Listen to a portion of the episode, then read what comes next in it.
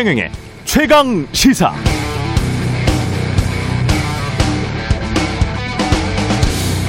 네, 앙등한 부동산 가격 때문에 박영선, 오세훈 후보 모두 서울 지역 아파트 공급 확대를 공약하고 있습니다만 공급이 는다고 아파트 값이 하락했냐? 꼭 그렇지도 않습니다. 국토교통부 주택 준공 실적을 보면 2005년부터 2020년까지 지난해까지 서울 아파트는 연평균 3만 6천 호 정도 공급됐는데요.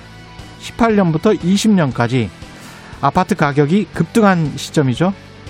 그 3년 동안은 오히려 공급 물량이 4만 6천 호로 훨씬 많았습니다. 그런데 왜 최근 몇 년은 아파트 값이 무척 많이 올랐고 2010년부터 약 4년 동안 아파트 가격은 왜 떨어졌을까요? 2010년 이전 아파트 가격이 이미 급등했었고 미국 금융위기 1, 2년 후인 2010년부터 한국은행이 금리를 2%에서 3.25%까지 꾸준히 올렸기 때문입니다. 두 가지입니다. 가격 그리고 금리. 지금은 어떤가요? 코로나19로 인한 경제 위기가 1년쯤 지나가고 있고 미국 국채 금리는 꾸준히 올라가 있고 아파트 가격은 이미 많이 급등했죠. 공급이 어떻게 되든 금리가 오른다면 앞으로의 아파트 가격은 제 생각에는 하락 반전할 것 같습니다. 다만 제가 궁금한 건 이건데요. 만약 올해 하반기라도 집값이 떨어진다면 집값 하락은 정치에 선거에 어떤 영향을 미칠까? 그때는 한국 언론은 뭐라고 할까? 집값 떨어졌으니 좋다고 할까? 아니면 집값 떨어졌다고 비난할까? 궁금하죠?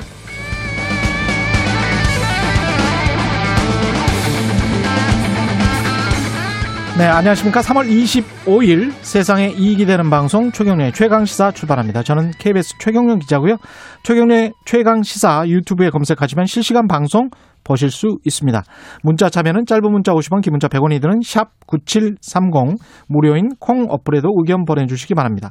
오늘 1부에서는 사법농단 불거진 지 4년 만에 나온 이민걸, 이주긴, 이규진 전 판사에 대한 법원 유죄 판결의 의미 더불어민주당 박주민 의원과 짚어보고요. 2부에서는 2주 앞으로 다가온 4.7 재보궐선거의 현안들 오세훈 국민의힘 서울시장 후보 캠프의 이준석 뉴미디어 본부장 만나봅니다.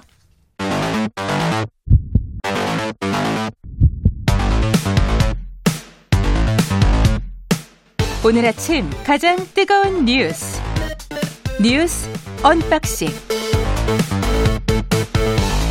자 오늘 아침 가장 뜨거운 뉴스 뉴스 unboxing 시작합니다. 민동기 기자 한겨레 신문 하어영 기자 나와 있습니다. 안녕하십니까? 안녕하십니까? 예 공식 선거 운동에 돌입했습니다. 오늘 오세훈? 0시부터 이제 예, 박영선. 13일간의 선거 운동이 시작이 됐는데요. 예. 박영선 후보는 첫 일정으로 서울 마포구 홍익대 인근 한 편의점에서 1시간가량 음. 아르바이트를 직접 경험을 했습니다. 예. 칭찬받았다고 또 얘기를 하더라고요. 누구한테요? 일 업- 잘한다고 업주한테. 다른 아르바이트생한테 아 다른 아르바이트생한테. 깨알 같은 홍보를 했고요. 예. 어, 같은 시각 오세훈 후보는 서울 성동구 서울 메트로 군자 차량 기지를 찾아서 운행을 마치고 차량 기지로 들어오는 막차에 차량 안팎을 소독하는 또 방역 활동을 음. 직접 도왔습니다. 예.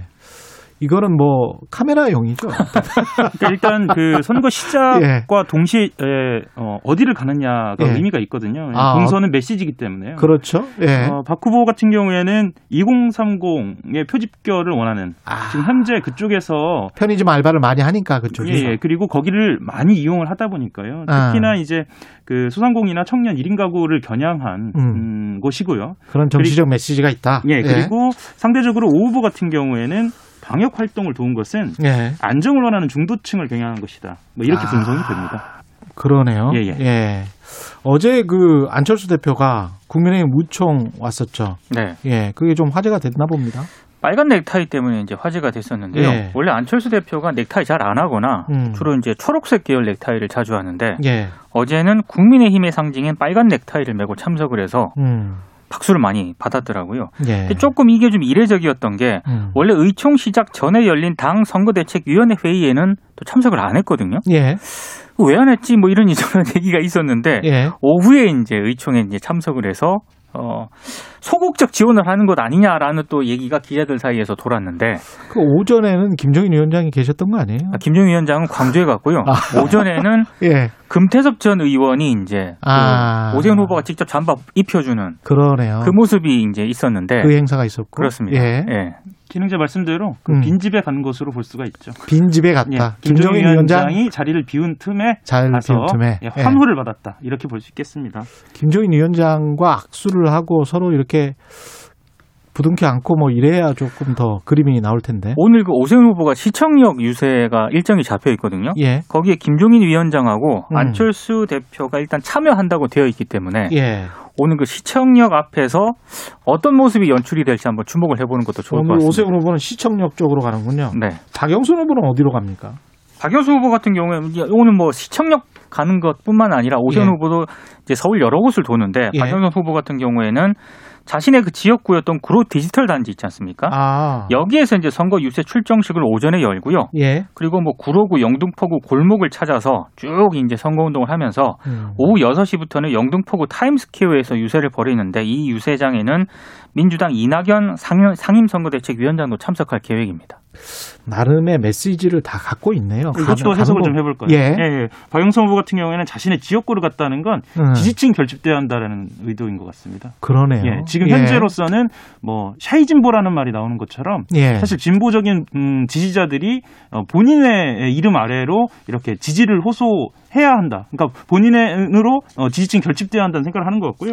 오세훈 후보 같은 경우에는 본인이 가장, 가장 유리한 지역이라고 하면 사실은 강남 쪽 아니겠습니까? 그렇겠죠. 그쪽이 아니라 은평을 택했다는 것은 본인은 지금 현재로서는 유리한 국면으로 가고 있다라는 메시지를 던지는 것 같기도 합니다. 그래 강북을 공략해야 된다. 예. 예. 그리고 이제 오늘 간, 가는 곳이 은평구, 서대문구 이런 쪽이거든요. 다 강북이네. 전통적으로 국민의힘이 약세로 평가받는 그런 지역입니다. 그렇죠. 예. 은평구 서대문구 그렇습니다. 예.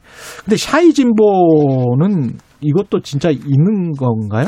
이게 이제 여론조사가 막 많이 발표가 예. 되잖아요. 예. 근데 지금 박영순 후보가 예. 많이 뒤지는 걸로 나오니까 예. 어제 이제 박영선 후보 캠프 전략기획본부장인 진성준 의원이 기자회견을 가졌습니다. 예. 그러니까 지금 이게 여론조사가 실제 상황하고는 좀 다른 부분이 있다라는 점을 강조를 하면서요. 음.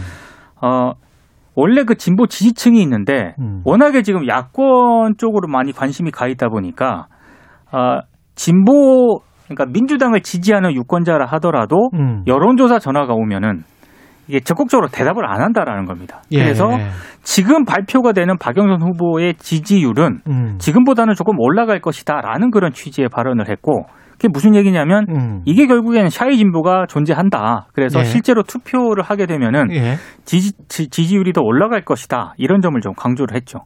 맞나요? 그러니까 한 뼘만 더 들어가야 할 것 같습니다. 예. 한뼘 더 들어가면 뭐, 뭐가 있냐면요. 예. shy 진보라는 naming하고 shy 보수라는 naming하고는 차이가 있습니다. 왜냐하면 음. shy 보수를 봤을 때 예. 가장 큰 차이는 연령층인데요. 예. 실제로 shy 보수라고 하면 그 연령층 때는 적극적으로 투표를 하는 사람들을 가리킬 수도 있습니다. 그렇겠습니다. 교집합이 훨씬 두껍습니다. 근데 예. shy 진보 같은 경우에는 또 당일은 그 휴일이 아닙니다. 음. 아, 그래서 그 젊은 층 같은 경우에는 shy 진보라고 분류가 되더, 된다고 하더라도 예. 정말 어, 투표장으로 나올 것인가에 대한 차이는 있습니다. 그것을 예. 구분하지 않고 shy 진보여서 어, 우리가 어, 지금 국면이 다르게 우리 구- 지금 국면을 다르게 해석할 수 있다라고만 해석하는 것은 약간의 오판은 좀 있어 보입니다.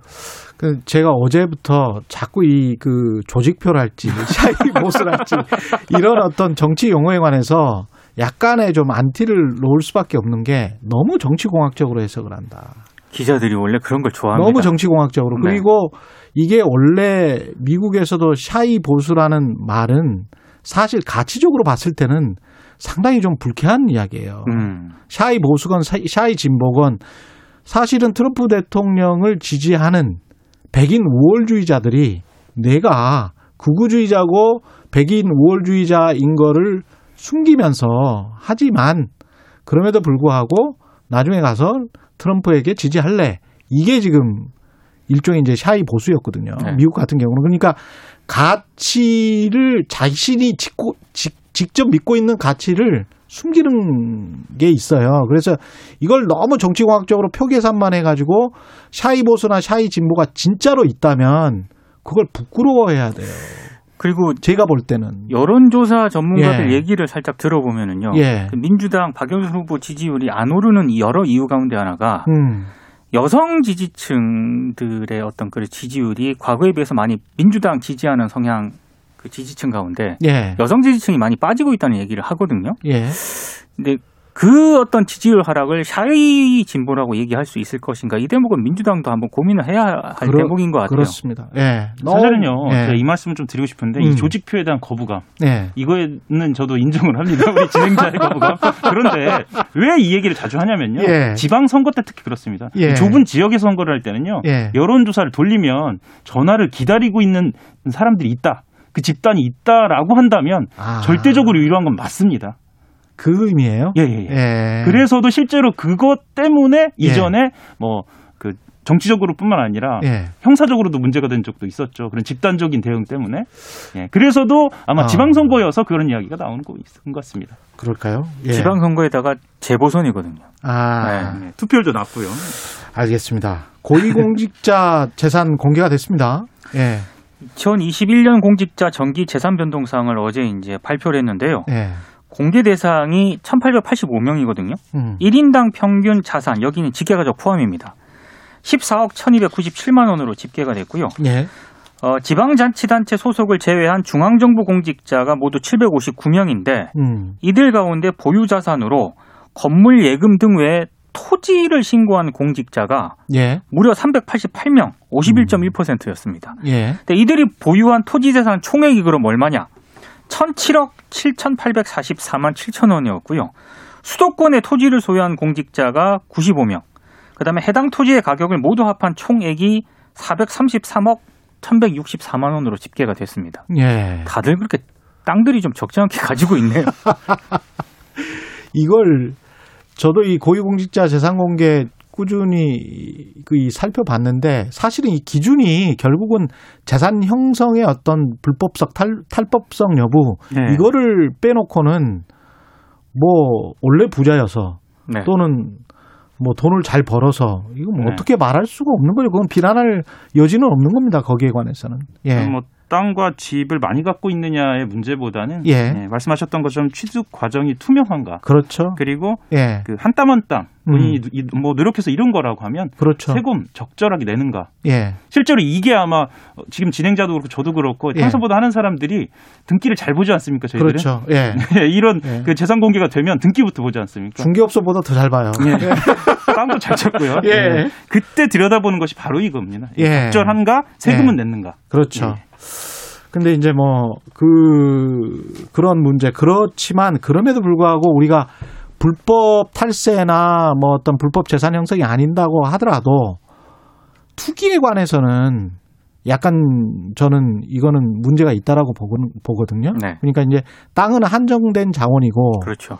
자본주의가 유지되기 위해서도 한정된 자원을 누가 독과점에서 너무 많이 사가 버리면 공장 부지 가격이 올라가고 그거는 결국 자본가 기업가에게 악영향을 끼치는 것이기 때문에 그 땅값이 너무 올라가는 거는 사실은 자본주의가 계속 지속 가능한가에 굉장히 큰 의문점을 남겨요. 그리고 그게 불로소득이라는 측면에서도 국민적인 반감도 많고.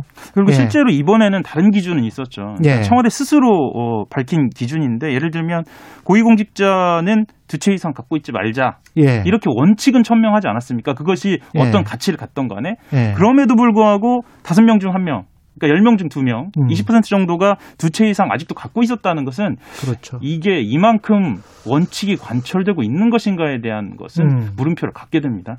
그 다음에 그 저기 상속분 말고 네. 본인들이 농사 지을 것도 아니면서 자꾸 농지 갖고 있고 이러면 이거는 조금 국민들이 비판을 해야 됩니다. 다들. 그 노후 얘기를 하죠. 그 아니, 분들은. 노후에 가서 농사도 안 지으세요. 실- 실제로 가보면 네. 농사 안 지으시고 다 도심에 사실 거면서 그거를 상속분이 상속분이면 어쩔 수가 없는 경우가 있어요. 그렇죠. 예, 네. 어쩔 수가 없는 부분이 있는데 그걸 취득을 하는 거는 저는 좀 문제가 있다. 국회의원이든 음. 고위공직자든 저는 그렇게 생각합니다. 예. 대통령 백신 바꿔치기 논란이 있네요. 예. 아니 이게 일부 온라인 커뮤니티에서요. 음. 문재인 대통령에게 접종을 앞두고 그 주사기에 꽂는 그 캡 있지 않습니까? 예. 그 원래 그냥 다른 주사기로 캡을 원래는 안 씌우고 바로 주사를 놓으면 되는데 왜 갑자기 칸막이 뒤로 가서 캡을 씌워가지고 나왔느냐 이런 의혹입니다. 그래서 네. 문 대통령이 아스트라제네카 백신을 맞은 게 아니라 화이자 백신을 맞았을 것이다라고 일부 커뮤니티에서 의혹을 제기를 했는데 예. 그 화면을 풀로 보시면 보신 분들은 아시겠지만 예. 이상할 게 전혀 없습니다. 그리고 다른 어떤 아스트라제네카 백신 의료진들 맞는 이런 모습도 있거든요. 사진이나 영상이. 예. 거기 보면 더 비슷하게 맞는 분들도 적지 않게 있, 있기 때문에 과도한 그런 억측이라고 생각을 하고요. 그래서 중앙방역대책본부가 이거는 질병관리청도 여기 포함이 되는데 허위 정보라면서 경찰에 수사를 의뢰한 상황입니다. 이건 진짜 불신을 조장하는 정치는 안 했으면 좋겠습니다. 예. 네, 뭐 제가 종로구 보건소 인근에 살아서 믿을 만한 분들이다 뭐 이렇게 말씀드린 건 아니고요. 예. 역시 선거의 계절인 것 같습니다. 가짜 뉴스가 판치니까 이런 그렇죠. 상황이 오는 것 같고요. 예. 저는 이게 방역의 불신을 초, 초래한다는 점에서 좀 단호하게 이 부분만큼은 단호해야 돼요. 예, 단호하게 대처를 좀 해야 한다는 아니 생각이 그리고 듭니다. 간호사한테 막 협박 전화까지 한다고 하는데 예. 아 이- 그러지 마십시오 진짜 뭐 하는 겁니까? 제가 지난번에도 말씀드렸지만 아스트라제네카 백신을 맞은 바로 옆 이웃이 있어요. 예, 그분이 삼성이나 현대의 둘 중에 하나 그 큰 대형 병원의 치과 의사 과장님이십니다. 예, 아무런 이상이 없습니다. 제가 직접 받고 그분 그 맞은 날 예, 대화를 했습니다. 예. 그리고 그 이후에도 대화를 했습니다. 예. 생존해 계십니다. 예. 전혀 상관이 없으니까요. 예. 오늘은 여기까지 해야 되겠습니다. 뉴스 unboxing 민동기 기자 한겨레 신문 하어영 기자였습니다. 고맙습니다. 고맙습니다. 예, KBS 일라디오 최경영의 최강 시사 듣고 계신 지금 시각 7시 37분입니다. 오늘 하루 이슈의 중심. 당신의 아침을 책임지는 직격 인터뷰. 여러분은 지금 KBS 일라디오 최경영의 최강 시사와 함께하고 계십니다.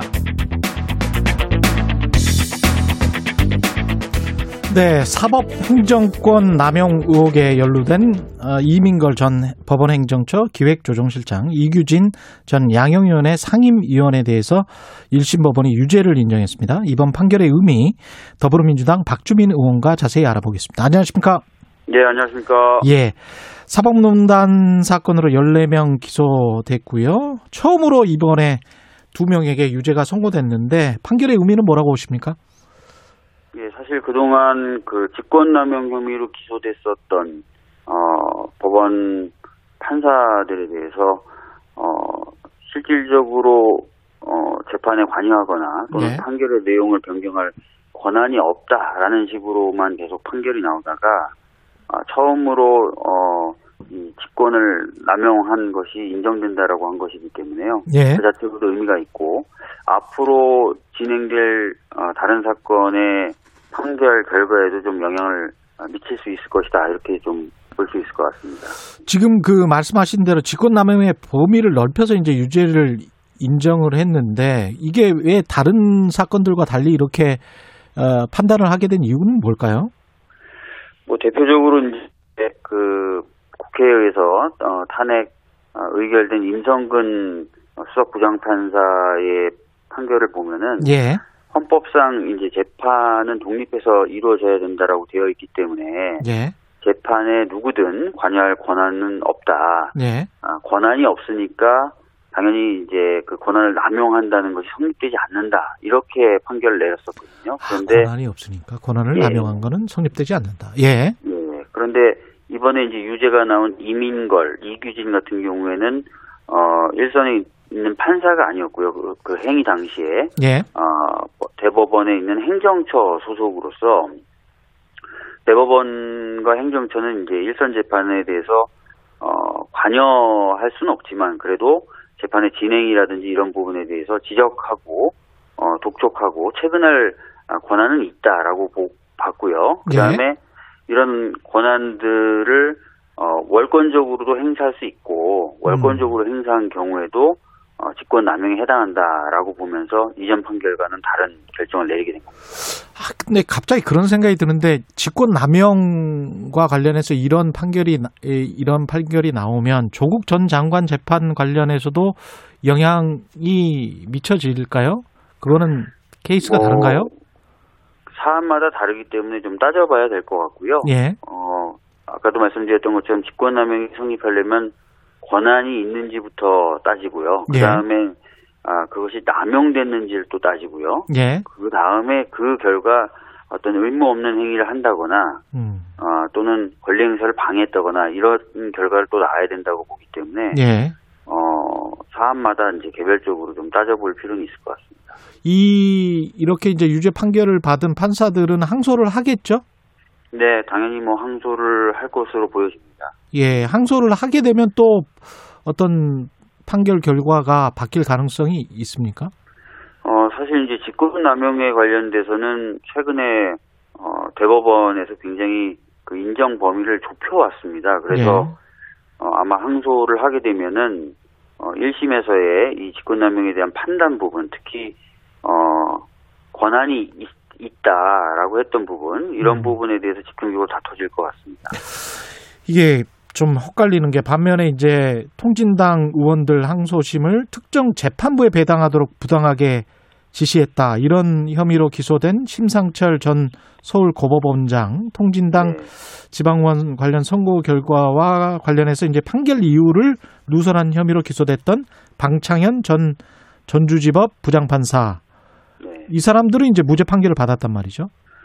어, 뭐 저도 이제 판결문 자체를 구하지 못했습니다. 그 예. 법원에게 좀 어, 판결문 제공을 요청을 했는데 예. 오늘 준다 그래서요. 근데 보도 나온 것을 보니까 이제 방금 말씀하셨던 심상철 부장판사의 경우에는 어, 증인들의 진술이 엇갈린다. 그러니까 어, 사건 배당이 이례적으로 이루어진 건 맞는데 그 사건 배당에 이 심상철 부장이 관여했는지에 대해서는 어, 증인들이 진술이 엇갈리고 있기 때문에 어, 정확히 말씀드리면 어, 증거가 좀 부족하다, 인정하기가 좀 어렵다 이렇게 좀 본 거고요. 예. 법리적으로 판단했다기보다는 증거 관련된 부분의 판단에 좀 기인했던 것 같고요. 아, 그다음에 방창현 부장판사의 경우에는 어, 그 행위 자체가 어떤 어, 권리 권리 행사를 방해한다거나 이런 것이라기보다는 같은 재판부를 이제 구성하고 있는 배석 판사에게 의견을 제시한 통상적인 어, 재판 과정의 하나였다라고 인정을 한 것 같습니다. 예. 그 관련해서 양승태 전 대법원장 그다음에 임종원 전 행정처 처장도 유사한 혐의로 지금 1심 재판을 받고 있으니까 네. 이번에 이제 유죄 판결이 해당 재판에 영향을 미칠지 여부도 관심입니다. 예, 아까 모두에 말씀드렸지만 다른 이후에 진행될 사건들의 판결에도 영향을 미칠 수 있을 것 같은데요. 특히 예. 방금 말씀하셨던 양승태 전 대법원장 등과 관련해서는 이번 음. 판결에서 공모가 이루어진 것처럼 설치된 부분이 있, 다는 거예요. 그렇다면 아, 어, 당연히 이제 이번 판결의 영향을 받게 되겠죠. 그럼 그러니까 공모가 이루어졌다는 게 좀 보고를 했다? 아니면 승인 뭐. 승인 지시 뭐 이런 건가요?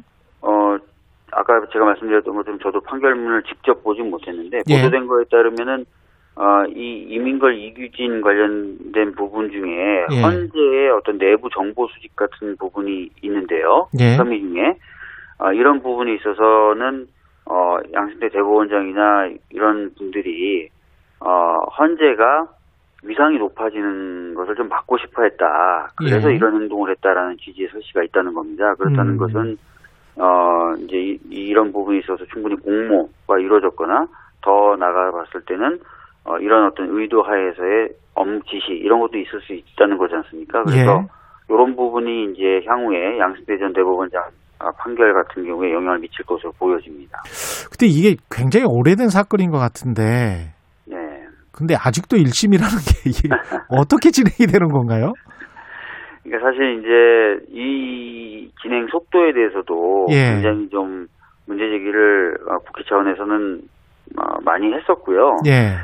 어, 이 이제 피고인들이 판사다 보니까요. 예. 굉장히 법리적으로 꼼꼼히 따지고 또 아. 많은 증인을 신청하고 이런 식으로 해서 좀 판결을 어, 지, 지연시켜 왔다는 지적이 있습니다. 특히 양승태 전 대법원장의 경우에 이제 뭐 그런 어, 재판 지연 전술 이런 것들을 쓴다는 비판을 많이 받고 있죠.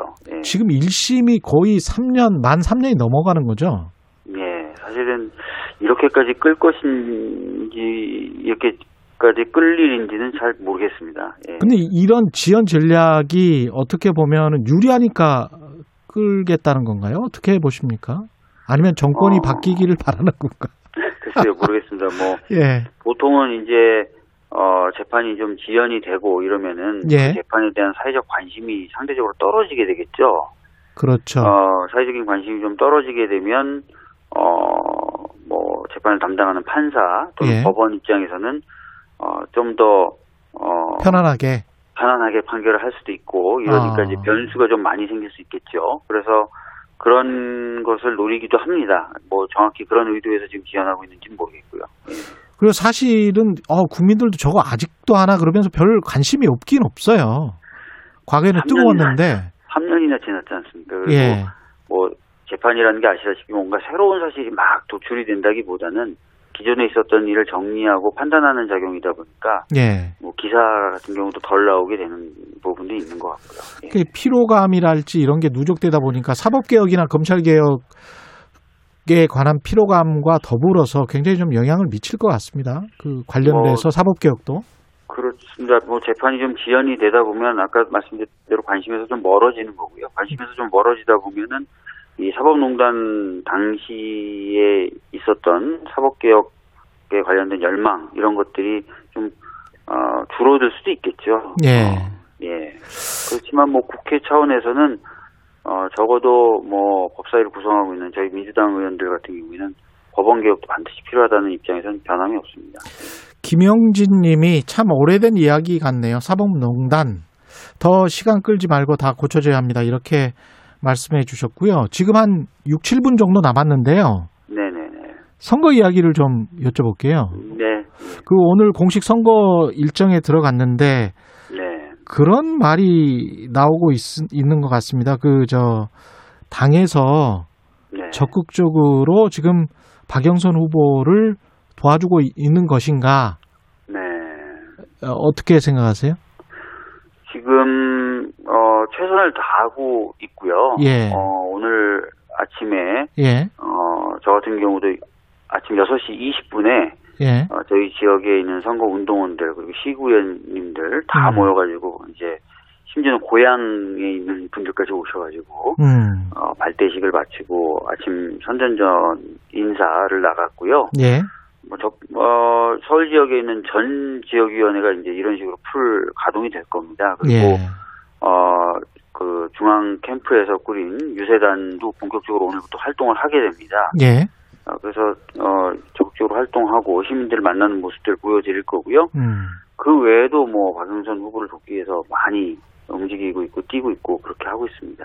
그 서울 같은 경우에 지지율 격차가 크게 나는 것 같은데 어, 네. 이게 쉽, 쉽게 좁혀질까 이런 생각도 드는데 어떻게 생각하세요? 어, 우선은 이제 본격적인 선거 운동에 에, 접어들었으니까요. 예, 기존에는 이제 야당의 야권 단일화 이슈가 언론을 많이 지배하지 않았습니까? 예. 그런데 이제 어 야권 단일화 이슈는 사실상 이제 끝난 거고요. 음, 본격적인 선거 운동 관련된 여러 가지 이야기들이 나올 거고 음. 또 정책에 대한 조명이 다시 시작되겠죠. 예. 어 그렇게 되면 저희들은 충분히 이제 따라잡을 수 있다라고 보고 있습니다. 예. 어, 어떤 획기적인 정책이나 이런 거를 준비하고 있는 게 있어요? 당 차원에서? 어 뭐 뭐 박영선 후보뿐만 아니라 당 차원에서 이제 여러 가지 정책들을 준비했고요. 그런 네. 것들을 이제 어 차근차근 알려드리게 될 겁니다. 그리고 예. 특히 이제 저희 같은 경우에는 어, 각 지역에 맞춘 공약들을 굉장히 많이 준비했거든요. 뭐 예를 들어 아. 서 저희 은평구면 은평구를 어떻게 하겠다라든지 이런 것들이요. 그래서 예. 그런 것들이 충분히 호소력을 갖고 있다 이렇게 보고 있습니다. 근데 이제 그 오세훈 후보 그 내곡동 땅 문제를 집중적으로 지금 민주당에서는 제기하고 있는데 네. 이 부분은 어떻게 될 것 같습니까?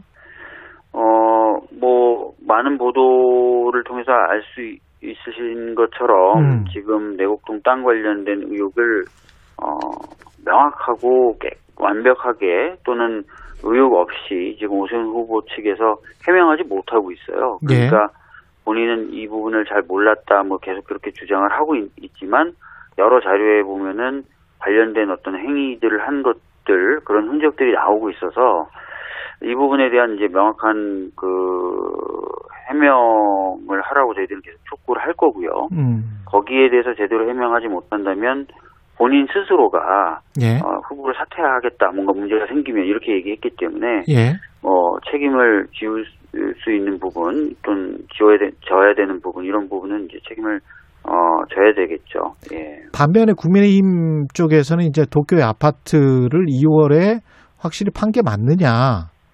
이렇게 이야기를 하고 있거든요. 뭐 그런 부분도 후보 후보가 충분히 해명할 수 있을 거라고 봅니다. 예. 그래요. 그, 그 마지막으로 박형준 후보 관련해서 부산은 어떻습니까? 박형준, 김영춘인데 네. 어떻게 지금 보세요?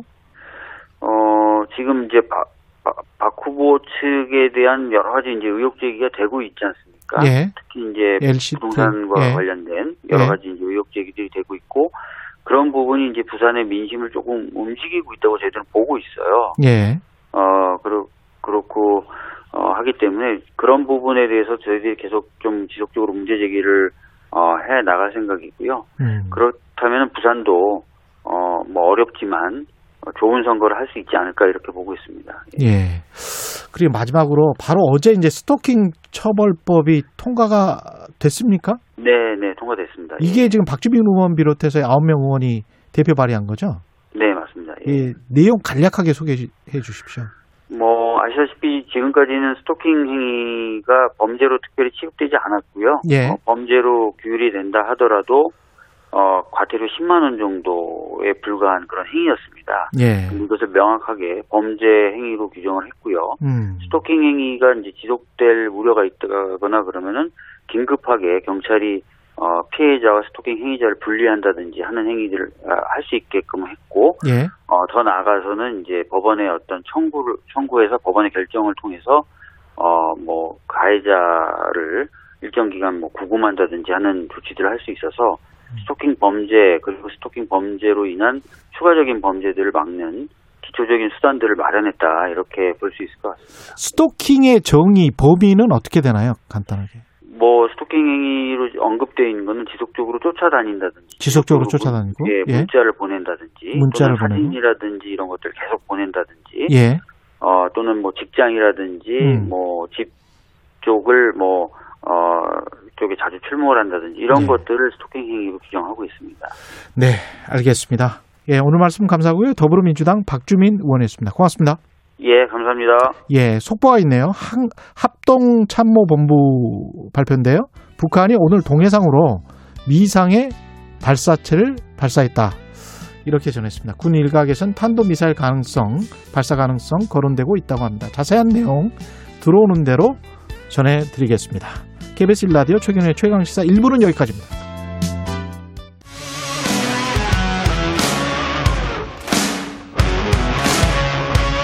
오늘 하루 이슈의 중심 최경영의 최강 시사. 네, 4.7 재보궐선거 여야 대진표가 확정된 가운데 오늘부터 공식 선거운동 시작됐습니다. 선거전이 본격화되면서 여야의 메시지 전쟁, 공방도 갈수록 뜨거워질 텐데요. 오늘부터 선거운동이 끝나는 4월 6일까지 여야 후보들 또 양 후보 캠프 주요 인사들 이슈 있을 때마다 틈틈이 만나보겠습니다. 오늘은 국민의힘 오세훈 서울시장 후보 캠프의 이준석 뉴미디어 본부장 나와 있습니다. 안녕하십니까? 안녕하세요. 예. 우선 안철수 국민의당 대표가 어제 의총 의원총회 왔었죠. 예. 예. 그 아주 분위기 좋았습니까? 예, 실제로 안 대표께서 뭐 넥타이 색깔까지 저희 당색으로 배려하시는 등 좀 의지를 빨간 많이 빨간색으로. 그렇죠. 예. 의지를 좀 많이 보였습니다. 예. 네, 과거에 이제 저희가 TV 토론할 때도 예. 저희 오세훈 후보가 그 과거 국민의당의 상징색인 초록색 넥타이를 하고 나와가지고 아. 그런 의지를 보인 게 아니냐라는 이제 해석들이 있었는데요. 음. 이번에도 그 안철수 대표 그에 화답하듯이 예. 빨간색 이제 넥타이를 가져 입고 왔기 때문에 예. 뭐 여러 가지 해석이 나오고 있습니다. 근데 예. 그때 의총에 김종인 위원장 안 계셨죠. 예, 예. 그래서 어떤 보도 보니까 김종인 위원장 안 계실 때 쓱 왔다 간 거 아니냐 무서워서 뭐 이런 어차피 원내의 어쨌든 예. 일정이라고 하는 거는 예. 뭐 사실 주호영 원내대표가 관장하는 것이고 음. 어, 의원들이 주도가 되는 것이기 때문에 네. 뭐김 위원장이 거기에 찬반을 표시할 상황은 아니다. 그렇죠. 예, 하지만 뭐 어쨌든 안 대표 입장에서는 좋은 어쨌든 상견례를 한 거 아니냐. 좀 뵙기는 뵀어요 두 분이 이렇게 서로 만났어요. 그건 제가 확인하지 못했습니다.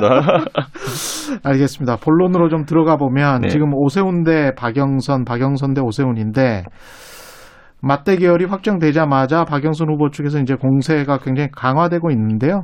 낡고 실패한 시장이냐, 미래를 말하는 시장이냐 이런 구도다. 낡고 실패한 시장은 이제 오세훈 후보를 네. 지칭하는 것이겠죠. 어떻게 생각하십니까? 저는 사실 두 분 다 중견 정치인에 해당하고 이제는 음. 뭐두 분 다 이제 환갑이 지나신 분들이기 때문에 벌써 그렇게 됐어요?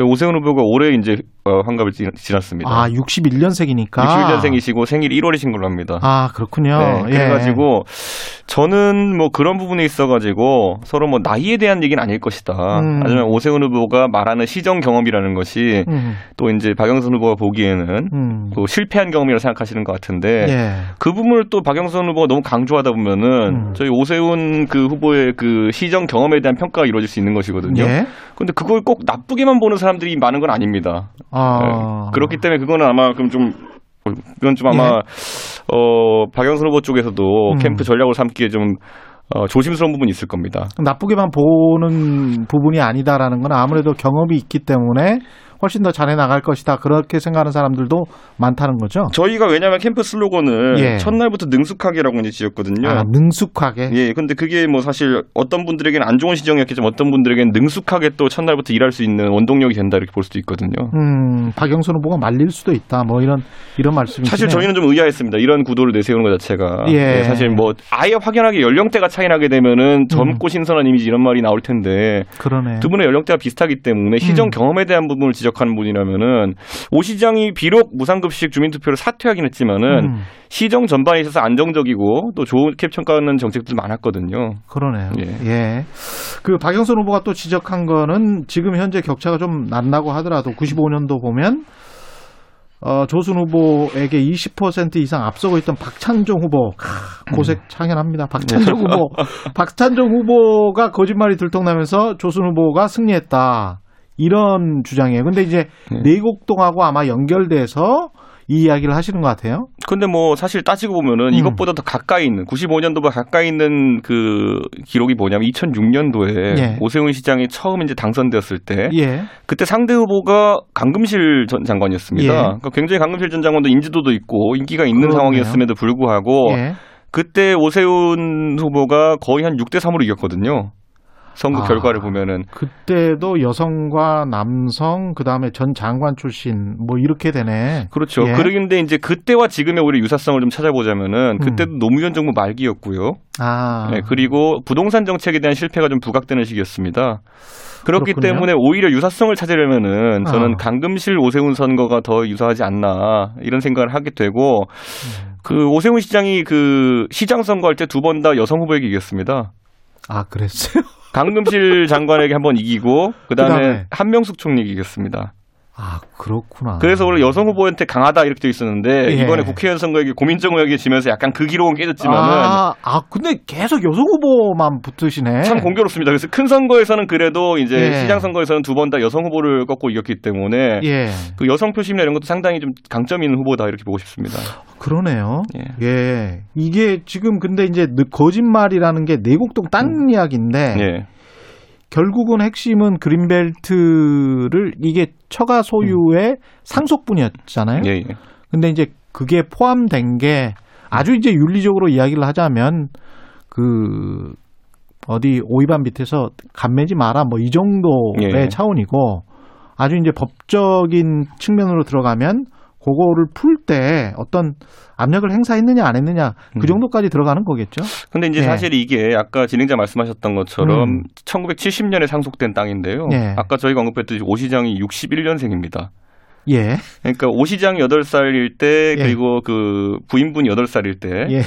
그때 아, 사실 두, 두, 두 분은 동갑이세요? 예, 둘다 네. 61년생인데 그래서 예. 그때 상속된 땅이거든요. 예. 그러면 저희가 그분들이 8살일 때 있었던 일에 대해서 어떤 책임 물을 수 있으며 음. 그 당시엔 또 상속법도 다소 지금 지금과는 달라가지고 예. 오 시장 부인분의 상속분이 8분의 1이었습니다. 아, 예. 그러니까 지금 민당에서 처음에 36억이다 이러면서 공세를 했는데요. 예. 사실은 그에 해당하는 8분의 1이 오시당 부부의 이제 그 지분이라 할 수 있겠죠. 아, 그게 이제 처가의 전체 그렇죠. 상속분이군요. 그렇죠. 예. 그리고 그 땅이라고 하는 것이 음. 아까 말했 70년도에 투기라는 성격이 아니라 음. 상속이었고 그 당시 이제 내곡동을 땅을 그때 뭐 취득했을 때 음. 이런 논쟁이 있을 거라 전혀 예측할 부분도 아니었기 때문에 그렇겠죠. 그리고 이제 결국에는 이 내곡동 땅에 대해 가지고 음. 그 이런 부분이 있습니다. 아까 결국에는 이걸 통해 가지고 이익을 보려는 시도를 했거나 예. 아니면 그런 게 있어야지만이 어쨌든 그 이해 충돌의 요지가 있을 텐데 예. 잘 보시면은 어느 지역이 수용된다 했을 때 예. 그러면은 마, 이 오세훈 시장 처가의 땅이라는 것이 그 주택지구 한 가운데 있습니다. 예. 그러면은 그걸 지구에서 빼는 순간 그 땅은 엄청나게 그 가치가 올라가거든요. 아, 생각해 보시죠. 오히려 아파트 단지가 둘러싸고 있는데 그 안에 뭐 알박기 한 것도 아니고 땅이 있다고 하면은 그러니까 오히려 이게 저희가 청취자분들이 사안을 좀 자세하게 들여다보시면은 아. 그런 상황이 발생했을 때 땅을 빼는 것이 이해 충돌이냐, 땅을 넣는 것이 이해 충돌이냐, 가만히 두는 것이 이해 충돌이냐 이걸 봐야 되는 게 그 땅은 뺄 수도 없고 넣을 수도 없는 위치에 있습니다. 아, 그러, 그렇게 주장하실 수 있겠네요. 그래가지고 저는 뭐 예. 이게 사실 음. 그 많은 청취자분들이 자세한 사안을 들여다보지 못하시기 때문에 저희가 정치인들이 풀어 설명해야 되지만요. 땅은 중간 정도에 있고 예, 예. 그린벨트는 지정을 했어야 됐고 예, 그린벨트 해제를 됐고. 했어야 됐고 네. 그래서 보금자리 주택을 해야 됐는데 그런데 그걸 만약에 뺐다면 그게 더 특혜가 될 수 있다 이렇게 말씀하시는 저는 거예요. 저 같으면 진짜 큰 돈을 벌려고 했다면 빼야 되는 것이 맞지 않나. 그러니까 제가 이런 표현을 한 이유는 예. 예. 그 제주도 서귀포에 신공항을 짓는다는 얘기가 나왔을 때도요. 예. 공항 예정지의 집가보다 공항 예정지 옆에 있는 땅들이 훨씬 금싸라기 땅으로 이제 보통 얘기가 나왔거든요. 예, 그건 맞습니다. 예. 저는 이 사안은 뭐 사실 방송에서 이렇게 짤막짤막하게 설명드리면은 음. 좀 이해하시기 어려운 부분이 있어서 저희가 그 시각적 자료나 이런 걸 만들고 있습니다 캠프에서. 아예. 예 예. 왜냐면 그 땅의 위치라든지 이런 것들 저희가 제가 아무리 말로 설명한다 해도 어. 이게 음성만으로 전달이 안 되는 부분이 있기 때문에 예. 저희가 그런 부분은 충분히 해명할 수 있습니다. 근데 이제 딱 이 부분이 음. 전, 저는 좀 걸리는 게 성냥갑 같은 아파트를 짓지 말고 음. 테라스나 중정형 같은 친환경적 주거단지를 만들자라고 오세훈 시장이 음. 제안을 했다는 거예요. 네. 근데 이제 테라스나 중정형 아파트 같은 경우는 뭐 지금 다 청취자분들 아시겠지만은 음. 그래도 중상층 이상의 아파트들이잖아요. 네. 그러면 고급 주거단지 쪽으로 이렇게 슬쩍 방향을 바꾼 거 아니냐. 근데 이건 이겁니다. 그러니까 예. 공공 임대주택에 대해 가지고는 음. 또는 또는 이런 어 보금자리 주택 아파트에 대해서는 뭐 정치인뿐만이 아니라 많은 분들이 임대가 활성화되고 아니면 이런 형태의 공공주택이 활성화되려면은 그 주택의 규모라든지 아. 아. 니면 품질 같은 것이 올라갈 필요가 예. 있다. 이거는 누차 언급된 사안이고요. 음. 봐야 될 것이 땅이 수용된 이후에 그 땅에다가 속된 말로 임대주택을 짓든지 아니면 극단적인 사례로 상업시설을 짓든지 카지노를 짓든지 그거는 그 수용당한 사람 입장에서 이익이 생기는 게 아닙니다. 그렇기 때문에 아, 그러네. 예, 그러니까 그 이후에는 제가 봤을 때는 이 음, 활용에 음. 대해 가지고는 시장이 무슨 말을 한다 하더라도 이해 충돌의 문제와 닿지 않습니다. 그러네요. 네. 수용하고 난 다음에 그렇지. 자기는 그, 거기에 관한 무슨 테라스 아파트가 지어졌건 자기 땅에 지어진 건 아니니까 수용된 다음에 다른 사람들이 가져가는 그렇죠. 테라스, 거니까. 그러니까 아파트가 예. 좀더 고급화된 것이 지- 지어진다고 해가지고 뭐 음. 수용가를 더 쳐주고 이런 게 아니기 때문에요. 예. 저는 그래서 이 부분에 대해 가지고 음. 사실 저도 이제 좁게 계속 좁혀 나가다 보면은 음. 결국엔 그 땅의 지구의 지정에 음. 내 땅을 넣어라 빼라가 있어야지만이 여기서 이해 충돌의 소지가 이제 발생하는 것인데 예. 그 부분은 제가 봤을 때 지금 아무것도 한 게 없습니다 오세훈 시장이 결국. 그렇군요. 네. 이 관련해서 쭉 말씀을 듣다 보니까 박영순 후보의 도쿄 아파트 같은 경우도 김은혜, 김도훈, 뭐 송일정 의원이 네. 관련 발언을 했는데 이게 좀 지나쳤던 거 아닌가? 아, 저까지 고소당했습니다. 아, 그래요? 예, 네 명입니다. 저희 당에서. 네. 이준석 의원도 예. 고소당하셨구나. 이준석 본부장도. 예. 근데 왜 그 입장부터 들어보죠 그러면. 저희는 뭐 도쿄 아파트 대 해가지고 예. 사실 그 매매 시기나 이런 것이 좀 불투명하다. 음. 왜냐하면 박영선 후보께서 2월 초에 이제 매매가 되었다라고 하셨는데 팔았다. 예, 근데 저희가 이제 일본도 이제 등기부 등본이 있으니까 예. 조회해 보니까 아직까지 소유권 이전이 되지 않은 거로 나왔습니다. 아 소유권 인증이 아직 안 됐어요? 근데 2월 초면은 예. 이미 한 약 두 달간의 시간이 있었는데 음. 그게 안 되었기 때문에 혹시 음. 매매 자체가 안 이루어진 거 아니냐 이런 의혹부터 음. 또는 뭐 잔금 일정이라든지 이런 것이 어떻게 되느냐. 예. 왜냐하면 잔금 일정이 뭐 3월이다 6월이다 여러 말이 지금 그 박영수 모 캠프 쪽에 나오는 것 같거든요. 예. 그래서 저는 그 부분이 좀 투명해져야 된다. 왜냐하면 저희가 문재인 정부의 공직자들도 부동산 문제 있어가지고 2주택 걸렸을 때 예. 매각과 관련해가지고 불투명한 부분들이 있어가지고 비판받았던 적이 있거든요. 음. 어떤 분은 팔았다 그러는데 매매가 성사 안 된 분도 있고 그렇죠. 어떤 분은 팔려고 내놨는데 살려는 사람이 없다 이런 식으로 해명한 분도 있고 예. 그렇기 때문에 저는 이 부분은 들여다봐야 되고 음. 또 하나가 이제 결국에는 그 부동산을 이제 사게 되신 계기가 일본에 예. 그게 이제 남편분께서 어 그 일본에서 근무하시게 돼가지고 그 이명박 정부로부터 쫓겨나가지고 뭐 이런 이런 예 스토리로. 그런 주장과 함께 예. 이제 일하게 되셔가지고 음. 월세를 내자니까 이제 월세가 일본이 비싸고 이러다 보니까 음. 그 당시 금리가 싸서 아예 사는 결정을 했다 예. 아, 이런 말씀하셨는데 뭐 그걸 다 믿는다 하더라도 음. 그러면 그것이 2009년입니다. 예. 그부터 2020년까지 지금 11년여가 지났는데 예. 어, 처음에 오로지 주거 목적으로 그거를 이제 구매하셨다고 했는데 그렇다면 중간에 임대를 준 기간이 너무 긴 거 아니냐. 아. 저희도 그거는 박영선 후보께서 명확히 좀 답장을 답변을 해주셔야 될 것 같습니다. 그러니까 근데 이게 지금 아파트 규모는 굉장히 작 죠. 그게 저도 이제 그 아파트를 찾아보니까요, 예. 71제곱미터입니다. 예. 근데 그게 일본은 전용 면적 기준으로 다 계산하기 때문에 그렇죠. 예. 21.5평입니다. 평으로 환산했을 음, 때. 음, 음. 그런데 이 규모가 도쿄의 평균 주택 규모, 그러니까 일반적으로 도쿄 시민이 사는 평균 주택 규모가 69 정도 나옵니다. 예, 그때 그. 평균보다 큰 집입니다. 그러니까 제가 그러니까 소형 아파트의 기준을 뭐로 삼느냐의 문제인데요. 야. 예, 평균보다 크기 때문에 저는 그 와. 부분 같은 경우에는 뭐 너무 쫀쫀한 것 같은데. 청취자들의 해석에 그게 맡기겠습니다. 그것보다 그 2제곱미터. 아니, 그러니까 저희가 예. 평균보다 큰 거를 소형이라 하기 좀 그렇지 않습니까? 아 그래요? 예. 예. 그래서 맨션이라고 하기는 좀 좀 그렇습니다. 규모는 사실은. 고급인 건 맞습니다. 아 고민 고민인 거 맞아요. 저희가 유튜브 영상 이런 거 검색해 보면은 예. 광고하는 뭐 부동산 업자들의 광고기 때문에 좀 예. 걸러들어야 될 부분도 있지만은 럭셔리가 붙습니다 앞에. 알겠습니다. 예. 민주당 차원에서는 이제 오 후보의 무상급식 반대 논란 이것도 이제 다시 부각시키고 있네요. 예. 그 다음에 이제 김태년 민주당 대표 직무대행은 오세훈은 극우 정치인이다. 예. 태극기 집회 이야기 다시 나오고 있고요. 예. 그 사진 막 돌고 있는 거 좀 보셨을 거예요. 그- 정광훈 목사 예. 이야기하는 이, 그렇죠? 그 다음에 오세훈 목 오세훈 그 후보가 뭐 네. 주장하고 있는 거 태극기 집회에서 장광훈 목사 옆에서 이겁니다. 그때 예. 이제 그 개천절 집회에서 음. 그때 오세훈 후보가 연설을 한 건 맞고 예. 그 연단에 정광훈 목사도 섰던 건 맞지만은 예. 내용에는 뭐 기독교에 대한 내용도 없고 예. 문재인 정부에 대한 비판 내용만으로 이제 들어 있었거든요. 예. 그러다 보니까 이거는 뭐 그냥 무대를 빌려 쓴 거 아니냐 정도로 보시면 될 것 같고 음. 그 오히려 이제 박영선 그 의원 같은 경우에도 과거에 예. 정광훈 목사와 같이 국회 기도회라든지 이런 모임에 참석한 사진이 나왔거든요. 예. 그렇기 때문에 뭐 내용을 보지 않고 예. 정광훈 목사와의 어쨌든 같은 공간에 섰다라는 것만으로 만약에 극우 정치를 판별한다고 하면은 음. 저는 이거는 굉장히 졸렬한 논란이다 결국에는. 아니 근데 내용을 보면 네. 내용이 약간 좀 지금의 어떤 중도 확장 전략과는 다르게 네. 굉장히 좀 심하게 음. 문재인 정부를 비판하면서 약간 좀 극우적인 어떤 내용이 좀 있는 것처럼 보이고 예. 이거 국가기도에는 사실은 어떻게 보면 그건 본인이 가지고 있는 종교적인 성향인데 그걸 비판하기는 좀 어렵지 않습니까? 저는 그 극우라는 말이 예. 그 예를 들어 태극기 부대랑 저랑 대척점에서 얘기할 때가 많지만은 그렇죠. 태극기 부대는 박근혜 대통령에 대한 팬심이 과한 거지 극우의 성격을 가진 사람들은 아닙니다. 이 극우라 하려 그러면은 저희가 이제 인종 차별적이라든지 예. 뭔가 집단주의적이고 이런 것이 좀 있어야 되는데 예.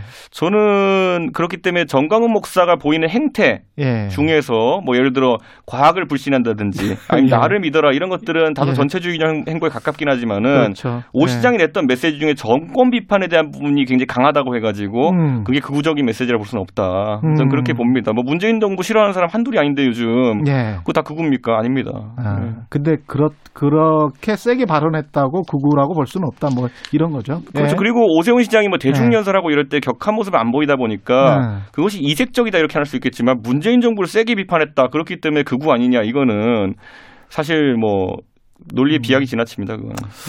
알겠습니다. 예. 오세훈 후보의 가장 큰 경쟁력은 뭐라고 설명할 수 있을까요? 저는 그 10년 동안의 그 고난이 예. 오세훈을 매우 강하게 했다. 아, 성숙하게 했다. 이걸 예. 유권자들이 평가하는 거 아니냐. 음. 오세훈 후보도 본인이 평가하기로는 과거에 45살에 서울시장을 했을 때 예. 젊을 때 했죠. 예. 그러니까 그때는 자기가 너무 자기 논리와 올고듬을 추구하다가 예. 부러지기도 했다. 예. 예. 그리고 그 부러짐 속에서 사실 많은 부침을 겪었죠. 예. 선거도 연거 붙떨어지고. 예. 그런데 이제는 책임감을 더 강하게 느낀다 이렇게 말하거든요. 음. 그러니까 그 당시에는 옳은 것을 무조건 쫓아서 직도 던지고 이렇게 했었는데 예. 지금은 천만 서울 시민의 희정을 책임지는 책임감이라는 것이 얼마나 무거운지도 깨달았기 음. 때문에 조금 더 업그레이드된 모습을 보일 수 있다. 그때 별명이 이제 다섯 살 오세훈 뭐 이랬잖아요. 그렇죠. 예. 근데 그 5세, 다섯 살 훈위에서 많이 좀 벗어났다. 이렇게 지금 말씀하시는 거네요. 그렇죠. 예, 그리고 그때 뭐 그거 말고도 뭐 음. 시정에 대해서 뭐 여러 가지 비판도 많이 받았지만은 예. 또한 이제 한 10년쯤 지나고 나가지고는 재평가되는 것들이 굉장히 많거든요. 오세훈 후보가 검사나 판사를 한 적은 없죠. 바로 변호사라. 오히려 민변 변호사 활동을 하면서요. 그랬었죠. 많은 분들이 알고 계시는 좀 판결 중에 그 일조권에 대한 것, 예, 예. 그러니까 환경 부분 전문 변호사로 이제 있었기 때문에 음. 일조권이라는 것을 실제 권리로 인정받은 그런 판례를 만든 사람이고 네. 저희가 지금 엄격하게 적용받는 정치자금법, 음. 오세훈 정치자금법을 이제 국회의원 끝나고 나서 만든 분이기 맞습니다. 때문에 예. 그런 쪽으로 업적도 상당히 있습니다. 예. 그 윤석열 전 검찰총장이 지원 유세를 공식적으로 나올 가능성이 있습니까? 제가 유세 지금 일정을 좀 짜고 있거든요. 아, 그래요? 예, 근데 아직까지는 저희도 컨택한 바 없고 아, 예. 윤석열 총장 쪽에서도 어떤 의지도 밝혀온 바가 없습니다. 전화번호 있어요? 윤 총장? 닿는 분의 연락처는 알고 있습니다. 아, 닿는 분에. 예, 예. 근데 예. 그러면 지금 기자들이 가지고 있는 그 전화번호 예. 말고 다른 전화번호가 있습니까? 뭐 가까이 앞 최측근의 전화번호 아, 제가 최측근의. 전화번호. 그거 하나 남겨주고 가세요. 예. 언론 인터뷰는 아직 안 하지 않을까요? 예, 저희도 인터뷰 해야 되는데. 다만 예. 그그 또 하나의 이제 주목받는 인사인 안철수 대표 같은 경우에는 예. 저희가 당장 오늘부터 공동 유세에 나섭니다. 예. 그래서 안철수 대표 측과의 소통도 원활하고 예. 안철수 대표께서도 적극적으로 이 유세에 참여하시겠다 음. 이런 의지이기 때문에 아마 좋은 모습 둘이 화합하는 모습 어, 유권자들이 많이 볼수 있을 것 같습니다. 예. 그리고 김종인 위원장이 어제 이제 그 광주 묘역 찾았죠. 5.18 민주화 묘역 찾았는데 이번 방문의 의미는 뭘까요? 저는 본인이 이번에 사실 여- 그 야권에 있는 다른 원로들과 예.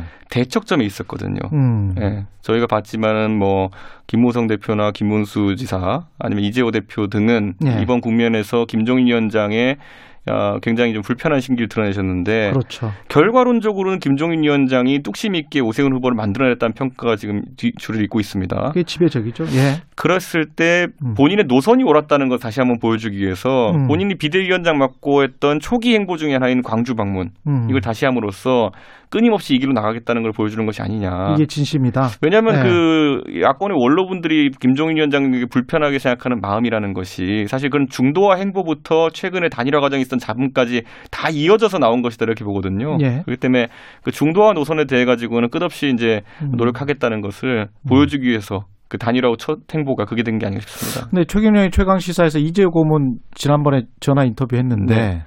마지막으로 제가 질문을 드리는데 4월 7일 재보궐 선거 후에는 나가야 한다. 네. 김종인 위원장이 본인이 약속하지 않았느냐. 음.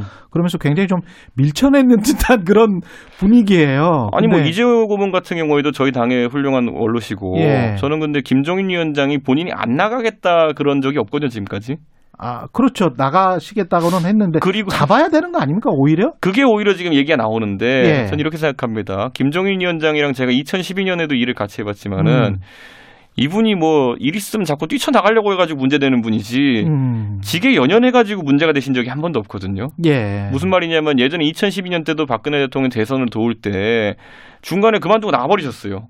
그래서 음. 박근혜 그 당시 후보가 삼고 초려를 이제 해서 다시 모셔오고 예. 그 다음에 민주당에서 셀프 비례 때문에 논란이 됐는데 그래서 뭐 굉장히 권력욕이 많다 이렇게 났었는데 나중에 본인이 비례직 스스로 던지셨거든요. 음. 일 마치신 다음에는. 음. 그러니까 저는 이분에 대해 가지고 원로들께서 왜 걱정하시는지 좀 모르겠다. 예. 안 나갈 것에 대해 가지고 예. 저는 오히려 우리가 생각하는 것보다 쿨하게 이제 던지고 가실 것 같다. 그런 생각합니다. 나가기는 나가실 것 같아요. 본인은 나가겠다는 의지가 강하고요. 그 여의도 정가에도는 김종인, 윤석열, 무슨 김동연의 그 연합 제3지대 네. 그거는 가능성이 있는 이야기입니까? 저는 뭐 그 가능성까지는 판단 못 하겠습니다만은 예.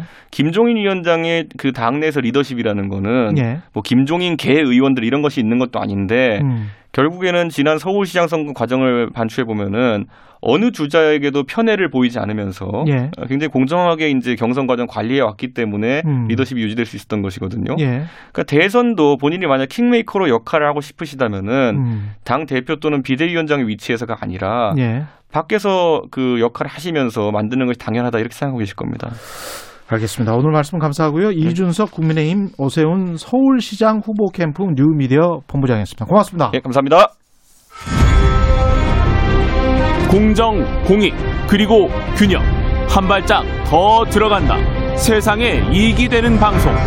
최경영의 최강 시사.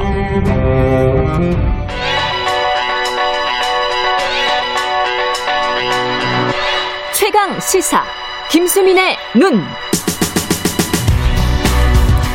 네, 김수민의 눈 김수민 평론가 나와 계십니다. 안녕하십니까? 네, 반갑습니다. 예. 오늘은 안철수 국민의당 대표와 제3지대 정치.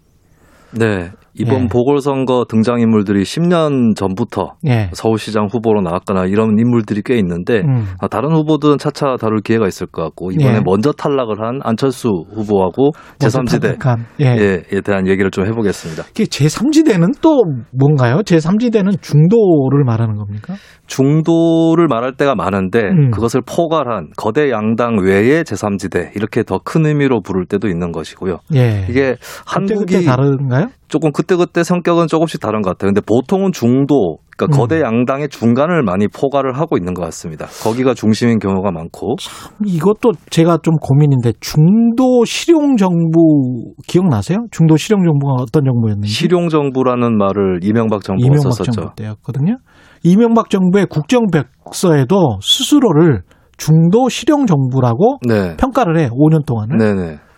그런데 이명박 정부가 중도였느냐 에 관해서는 유권자들은 아마 그렇게 생각하지 않을걸요. 처음에는 그렇게 생각했을 수도 있습니다. 예. 대통령 당선 때. 그냥 5년 끝나고 네. 나서까지도 이제 중도 실용 정부였다라고 백서를 했으니까 그게 보수와 중도 사이에서 그게 참 가리기가 힘들 것 같은데 네, 일단 그- 삼지대 형성되어 있는 어떤 편견이랄 수도 있는데 음. 그축 사이에 있는 것이라고 보통 중도를 얘기를 많이 그 하는 개념. 편이죠. 예. 이 미국과 달리 한국에서 계속 이 지대가 있는 거는 음. 어, 미국보다는 역사가 아무래도 민주주의나 정치 역사가 짧다라고 음. 하는 측면이 있는 것 같고 예. 그리고 한국에서는 또 거대 정당들이 여러 경향을 껴안는 노력이라든지 성과가 좀 부족했던 것 같아요. 예. 그러다 보니까 야 진짜 제대로 시작하려면 정치를 하려면 밖에서 시작해야 돼. 예. 이런 공식이 또 성립을 하고 있는 거죠. 그게 삼지대다. 네. 예. 근데 그 게 이제 과거에 진보당이랄지 민주노동당이랄지 또 이거는 아닌 거잖아요. 근데 이 민주노동- 삼지대라는 거는. 보기에 따라서 민주노동당 또 삼지대 성격이 또 있었다라고 볼 수도 있겠죠. 그래요? 근데 주로 얘기되었던 것은 이제 네. 중간에 있던 것. 왜냐하면 어, 가장 왼쪽에 있는 지대 같은 경우는 집권 가능성은 좀 떨어져 보이는 것이 현실이기 때문에 음. 예, 그래서 주로는 중도 쪽이었습니다. 삼지대에 있었던 정치인들이 뭐 누구라고 볼 수 있습니까? 그 많이들 명멸을 했는데 예. 안철수 대표가 상당히 길게 간 셈이에요. 비교를 예. 해보면 그 정주영 음. 통일국민당 예. 대표라든지 문국현 창조한국당 대표 음. 그리고 좀 더 넓혀보면 김종필 자유민주연합 대표 음. 여기도 이제 삼지대라고 크게 보면 포함을 할 수 있겠죠. 예. 여기하고 차이가 있는 게 안철수 대표 같은 경우는 일단 정주영 회장하고 캐릭터의 차이가 있습니다. 예. 정주영 회장은 재벌 총수의 고령이었기 때문에 음. 좀 오래 가기 힘든 대중에게 이렇게 질시받기 쉬운 예. 그런 캐릭터였고 예. 문국현 대표 같은 경우는 지역 기반이 없었어요. 음. 근데 안철수 대표는 그래도 최근은 아니게 되었지만은 음. 초창기 중반기에는 호남을 기반으로 갖고 있었다. 아, 하는 그러- 차이가 그러네요. 있습니다. 예. 네, 그리고 김종필 대표가 바로 지역 기반을 갖고 있는 제3지대 대표 사례인데 음. 김종필 대표와 안철수 대표의 차이는 김종필 대표는 그쪽이 미는 쪽이 여당이 됩니다. 예. 본인도 계속 여당을 해요. 아. 근데 안철수 대표는 계속 야당만 했거든요. 예. 이게 좀 미움을 덜 받을 수 있는 소지가 있다. 아. 저 사람은 여당만 쫓아서 가진 않았다.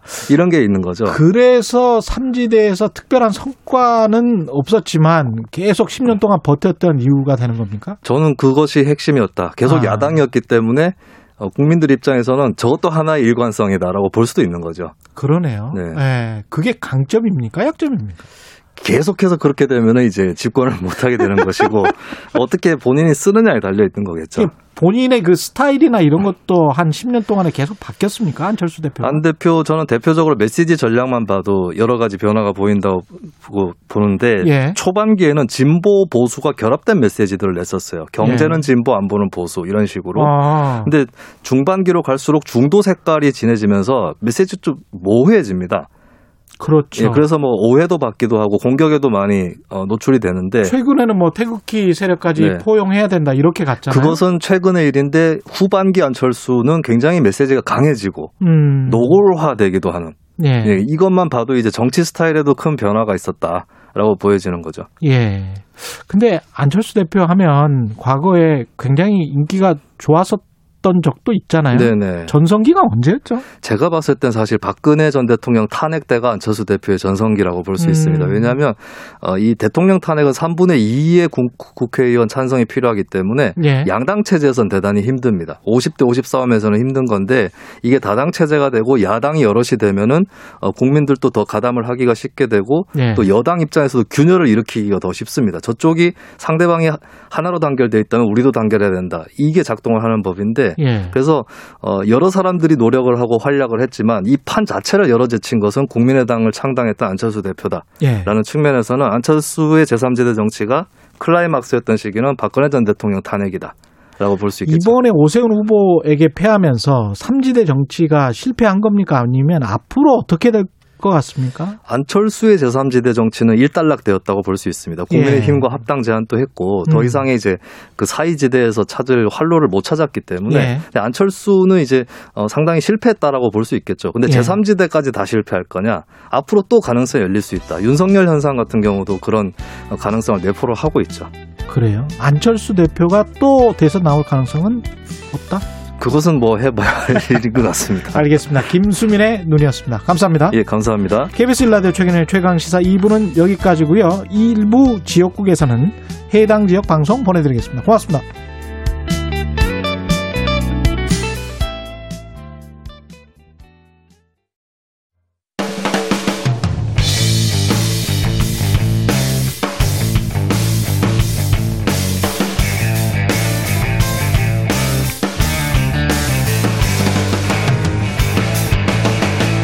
최경영의 최강 시사.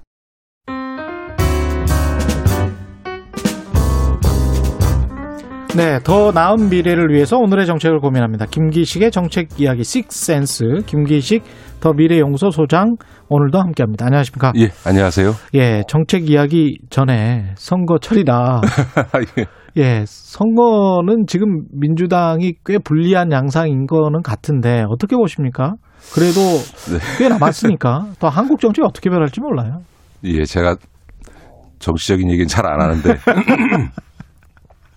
자, 뭐, 박영선 후보가 고전인 건 맞죠? 예. 어, 이제 다만 지금은 어떻게 보면 박영선 후보와 오세훈 후보 개인에 대한 평가라기보다는 음. 어, 민주당과 현 정부에 대한 이좀 비판적 견제 심리가 크게 작동되어 있는 구도에 의한 것이기 때문에 그렇죠. 지금 당장은 LH 같은 사태가 이제 크게 불을 지른 거 아닙니까? 예. 그런데 이제 막상 어, 선거 막바지에 가게 되면 음. 이제 그런 어떤 이 분노의 마음과 함께 미래를 이끌어갈 시장이 누구냐라고 하는 후보의 문제에 또 이렇게 시- 국민들의 유권자의 관심이 이렇게 가게 됩니다. 그렇기 예. 때문에 뭐 지금 벌어져 있는 여론조사의 표차보다는 훨씬 더 근접하긴 할 거다. 그러나 어쨌든 어, 박영선 후보가 정부 여당이 굉장히 어려운 선거를 하고 있는 거는 맞, 맞는 것 같고요. 예. 다만 그 국민의힘의 안철수 후보가 아니라 국민의힘의 오세훈 후보가 아, 됐기 때문에 음. 아마 국민들께서도 서울 시민들도 이 정부가 잘못하긴 하는데 그렇다고 다시 국민의힘을 복권시켜도 되나 음. 이런 심리를 갖게 되는 중간층들이 형성될 거거든요. 그러니까 네. 결국은 저는 양쪽 모두가 자기 지지층을 결집하는 선거 전략을 취할 가능성이 높습니다. 이게 보궐선거에서는. 그런데 이번 보선은 예.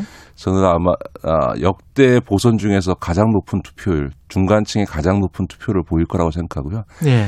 각자가 자기 지지층 결집 전략을 취해가지고서는 못 이길 거다. 결국은 중간층이 결정하는 선거가 될 거고 그 중간층이 이 정부에 대해서 회초리를 때리는 것과 예. 과거 탄핵 세력이었던 저 그 국민의힘에 다시 힘을 실어주는 것에 대한 예. 정치적 판단이 이 상황을 가를 건데요. 예. 한 가지는 재밌는 거는 음. 그 부산시장 후보인 박형준 후보도 이 서울시장 후보인 오세훈 후보도 다 MB 때 청와대 정무수석이거나 MB 그러네요. 때 서울시장이었던. 사람이어서 예. 하여간에 그 지금 국민의힘 후보는 10년 전으로 돌아가서 이게 음. 마치 마치 2010년도 지방선거를 다시 보는 것 같은 예. 이 역사가 앞으로 가지 않고 뒤로 거꾸로 간다 이런 느낌은 좀 듭니다. 아, 김기식 소장님, 그, 갑자기 제가 질문이 꼭 하나 있는데, 임종석 전 실장님 있잖아요. 그건 관련해서. 뭐 제가 그 노코멘트 할 문제는 아닌 거 예. 심정적인 이야기를 한 것 같고요. 정보적으로 제가 뭐 평가할 일은 아닌 것 같고요. 예, 알겠습니다. 갑자기 질문이 그게 생각이 났어요. 그, 한명숙 사건 모해 이중 의혹 혐의 관련해서 이제 대검이 부장 회의를 통해서 무혐의 결론을 내렸는데, 네네. 합동 감찰은 하겠다는 게 이제 박범계 장관의 이야기고 이건 지금 현 상황은 어떻게 봐야 될까요?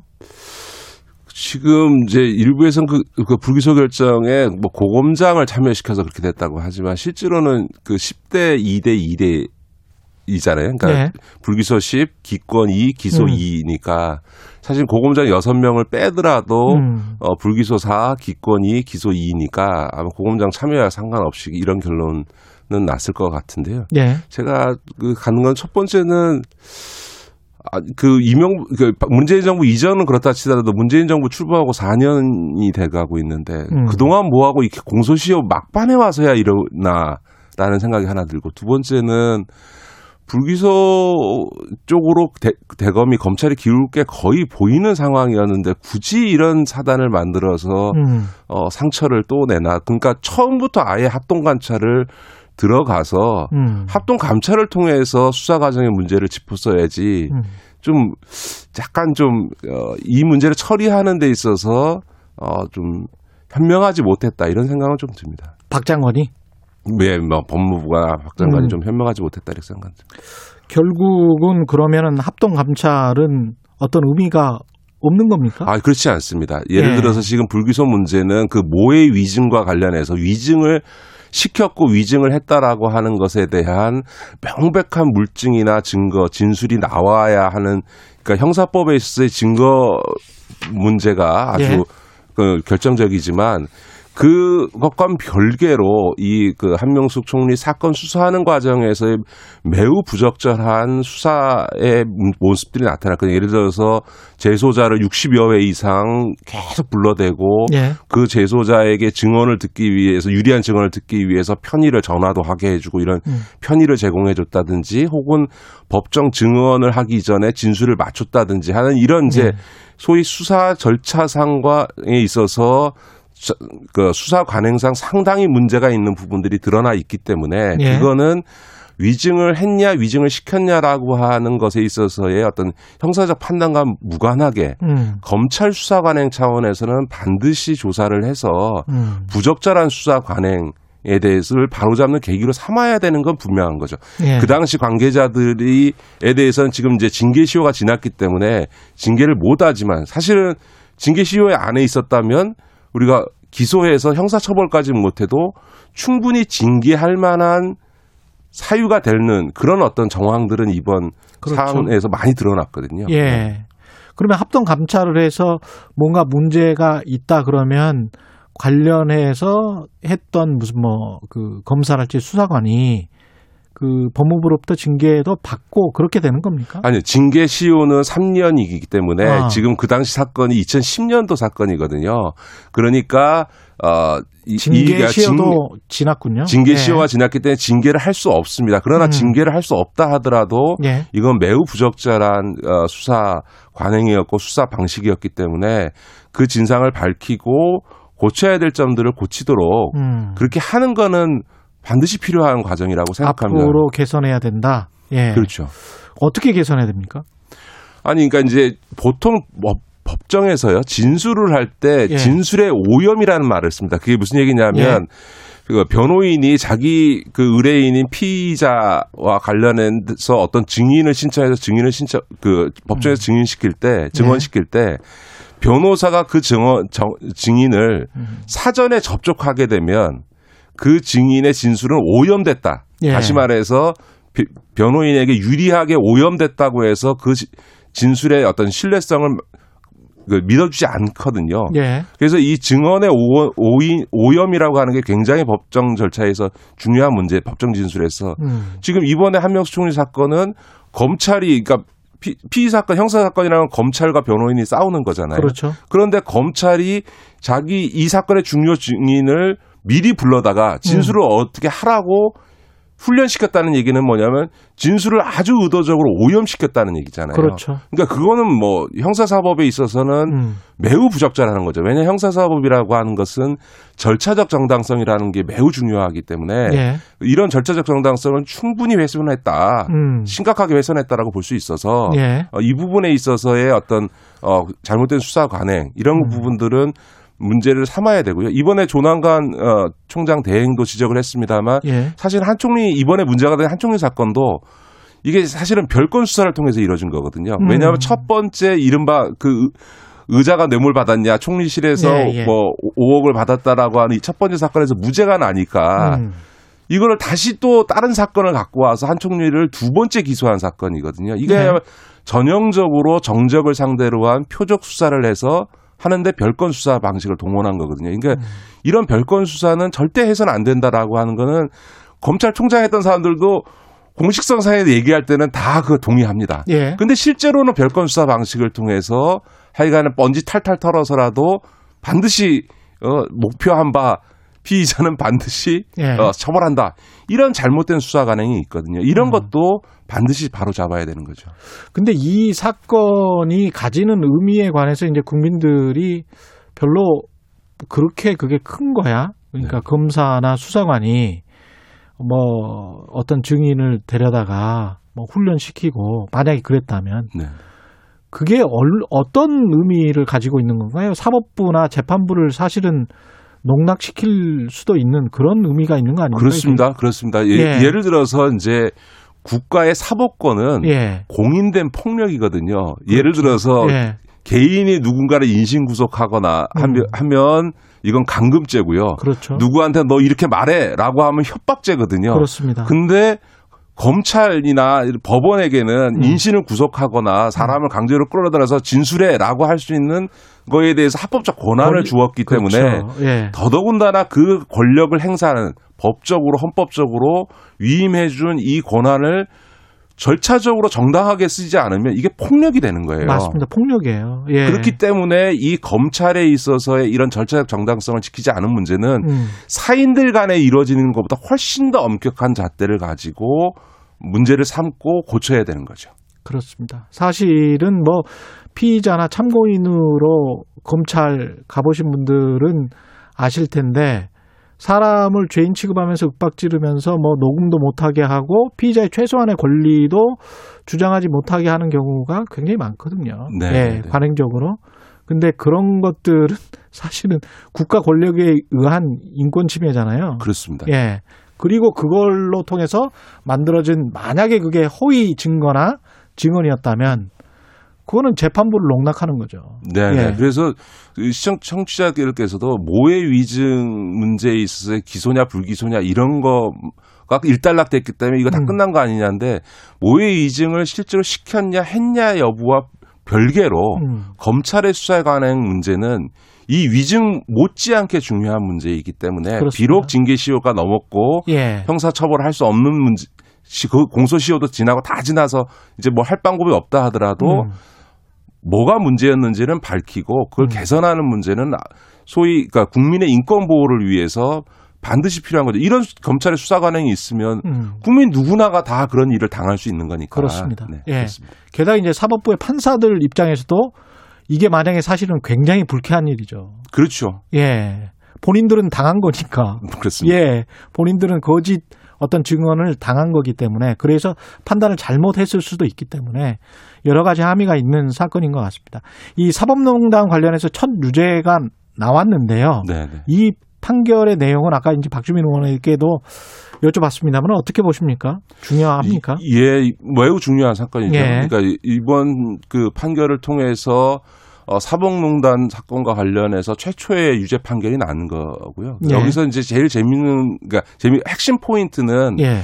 그러니까 직권 남용이라고 하는 거는 권한이 있는 사람이 그 권한을 남용해서 상대방에게 의무가 없는 일을 하게 하거나 혹은 권리 행사를 방해할 때 되는 건데 지금까지 무죄가 난 거는 뭐냐면 법원 행정처나 이런 데가 판사의 재판에 권 관련할 개입할 권한이 없기 때문에 서로 무슨 짓을 했어도 그거는 직권 남용은 아니다. 예를 들어서 뭐 부정 청탁이거나 이럴지는 몰라도 예. 이거는 어쨌든 직권 남용은 아니다라고 하는 게 이제 무죄 판결의 굉장히 중요한 논리였는데 이번에는 법원 행정처나 대법원이 그런 재판에 개입할 권한이 있다라는 걸 전제로 다만 거기에는 권고 이상의 개입을 해서는 안 되고 직접적으로 개입하면 그건 위법이다라고 하는 것을 냈다는 점에서는 예. 앞으로 사법농단 판결에 있어서 유죄 판결에 중요한 논거가 생긴 거고요. 음. 두 번째로 중요한 거는 사실 이게 제일 중요한 건데 이번 판결을 통해서 양승태 박병대, 임종원과 같은 소위 대법원장, 대법관, 법원행정처 차장이 예. 이 불법 행위에 공모했다라고 하는 것을 이번 판결에다가 아예 명시를 해버렸거든요. 음. 그러니까 아- 지금 이제 사법농단 사건이 많이 진행 중인데 아예 명시를 지금 했어요. 예, 남아 있는 예. 사건이 최 최고 책임자인 제일 고위급인 양스태 대법원장과 대법관 두 명, 박병대 어 그 대법관을 포함한 네. 대법관 둘, 그 다음에 임종원 대법관 이렇게 네 명이 지금 재판이 진행 중인데 이 넷이 이 불법 행위에 가다를 오히려 주도했다라고 하는 것을 명시를 했어요. 그래서 이 넷이 보셨군요. 네, 예. 이 넷이 주도했기 때문에 이 사람은 불법 행위를 했으나 집행유예를 한 이유가 이 넷이 고위 자기보다 지- 상급자가 주도하는 일을 그냥 시키는 대로 했다라는 의미에서 집행유예를 해준 거거든요. 그러니까 네. 이제 앞으로 남은 사법농단 파- 사건의 가장 핵심인 이 네 사람의 판결에 지대한 영향을 미칠 가능성이 있는 거죠. 사법농단 사건의 피의자들도 그렇지만 임성근 전 부장판사 같은 경우 탄핵 심판 네, 네, 네. 그 어제 헌법재판소에서 변론 준비기일 열었는데요. 이거에도 좀 영향이 미쳐질까요? 그럴 것 같지는 않습니다. 일단 네. 임성근 그 판사 전 부장 판사에 대한 헌법 재판에는 두 음. 가지가 있는데 하 퇴임한 뒤에 탄핵 판결을 할 수 있느냐라는 하나의 아. 쟁점이 있고요. 예. 그거에 양론이 갈립니다. 근데 이제 미국도 트럼프 탄핵을 추진하면서 퇴임한 이후에도 탄핵을 할 수 있다라고 이제 미국에서는 법리적으로 해석을 한 거거든요. 그러니까 예. 과연 이제 첫 번째 관문은 퇴임한 그 판사는 음. 탄핵 대상이 아니다 그러면 이건 판단 안 하고 그냥 각하해 버리는 걸로 그러네요. 결론이 한 번 날 수도 예. 있고요. 파- 어, 퇴임한 판사도 탄핵 대상이 된다라고 할 게, 하더라도 과연 이게 헌법상에 있어서의 법관에 있어서의 어떤 독립성을 음. 침해한 행위냐라고 하는 부분에 있어서는 굉장히 중요한 판례, 헌법적 판례가 나올 건데요. 예. 이 헌법에 있어서의 법관의 법과 양심에 따라 독립적으로 재판할 수 하도록 한 이 헌법 조항의 범위를 어디까지 해석할 거냐에 대한 최초의 판례가 나오는 거니까 음. 그 최초의 판례에 따라서 어, 탄핵이 인용될 수도 있고 기각될 수도 있고 이런 음. 거죠. 예, 그러니까 이거는 무슨 형사사법과 절차와는 달리 헌법에 있는 그 법관의 양, 법과 양심에 따른 독립적 판결을 규정한 그 헌법 조항의 의미를 어디까지 두느냐. 해석할 거냐에 음. 따라서 탄핵 여부가 결정되겠죠. 알겠습니다. 말씀 감사하고요. 지금까지 김기식 더 미래연구소 소장이었습니다. 고맙습니다. 네, 고맙습니다. KBS 일라디오 최경님 최강시사 듣고 계신 지금 시간은 8시 46분입니다. 여러분은 지금 KBS 1라디오 최경영의 최강 시사와 함께하고 계십니다. 네. 청와대는 오늘 오전 국가안전보장회의 NSC 상임위원회 긴급회의를 개최한다고 합니다. 앞서 합동참모본부는 북한이 오늘 아침 함경남도 일대에서 동해상으로 발사체 두 발을 발사했다. 이렇게 밝혔습니다. 예, 어제 교육부가 9개 주요 사립대학에 대한 종합관사 결과를 발표했는데요. 법인카드를 융주점에서 사용했고 학교 돈으로 황금 열쇠를 만들어서 퇴직 교직원에게 주는 일 이런 게 밝혀졌고요. 더 놀라운 점은 개교 이후에 종합감사를 한 번도 받지 않은 대학이 아직도 100개, 100개가 넘게 남았다는군요. 예. 대학교육연구소 이문희 연구원 연결해서 관련 이야기 나눠보겠습니다. 안녕하세요. 예, 안녕하세요. 예. 대학교육연구소 같은 경우는 이제 지속적으로 사립대학들, 대학들의 종합감사 필요성을 제기해 왔죠. 예, 맞습니다. 저희가 20여 년 전 넘게 어, 사립대학에 대한 종합감사가 필요하다라는 주장을 해왔습니다. 예. 그 왜 필요하다라고 주장을 해오신 건가요? 어, 당연하게 국민 세금이 투여되는 곳이 곳은 그것이 투명하게 또 건실하게 운영되는지 확인해야 하는 것이 필요한데요. 예. 사립대는 엄연하게 공교육 기관입니다. 예. 어, 따라서 이들 대학에 정부가 국민 세금으로 지원하고 있고 그렇다면 어, 건실하게 운영되는지 투명하게 운영되는지에 대한 교육부 차원의 감사가 필요합니다. 사립대학 예산에서 정부가 그 주는 보조금의 비중이 제가 알기로는 굉장히 높은 걸로 알고 있는데 몇 퍼센트나 됩니까? 지금 연간 7조 원 정도가 지원이 돼서 20% 내외 정도가 어, 정부 지원금으로 운- 차지하고 있습니다. 연간 7조 원이나 지원을 해요? 네네. 사립대학에? 네. 예.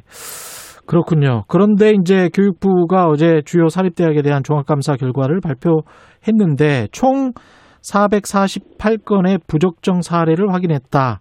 이 감사 결과는 좀 보셨습니까? 아, 예, 봤습니다. 교육부는 감- 관련 규정에 따라서 사립대학에 감사를 하면 그 내용을 교육부 홈페이지에 세부적인 내용들을 공개하고 있습니다. 예. 어떻게 어떤 내용들이 눈에 띄던가요?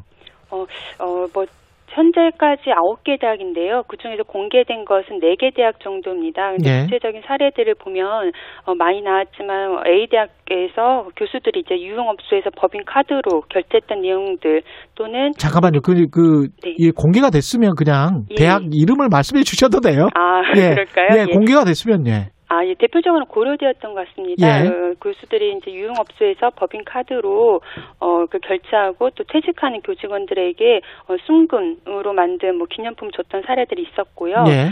어, 또 하나는 이건 연세대학교 사례인데요. 예. 보직 교수들이 어, 학교 법인 카드로 사적 용도로 뭐 항공권을 구매한다거나 예. 개인의 음반, 뭐 운동화 이런 식으로 어, 사적인 비용으로 썼던 사례가 있습니다. 어, 또한 학교 교비에서 여비 교통비를 사용하려면 음. 어, 필요 불 가한 요건이 있어야 됩니다. 어, 당연히 공금이기 때문인데요. 예. 학교에서 집으로 가는 뭐 단순 귀갓길에 대리운전 서비스를 이용하고 그 비용을 법인 카드로 지출했다는 등의 내용들이 적발됐습니다. 그렇군요.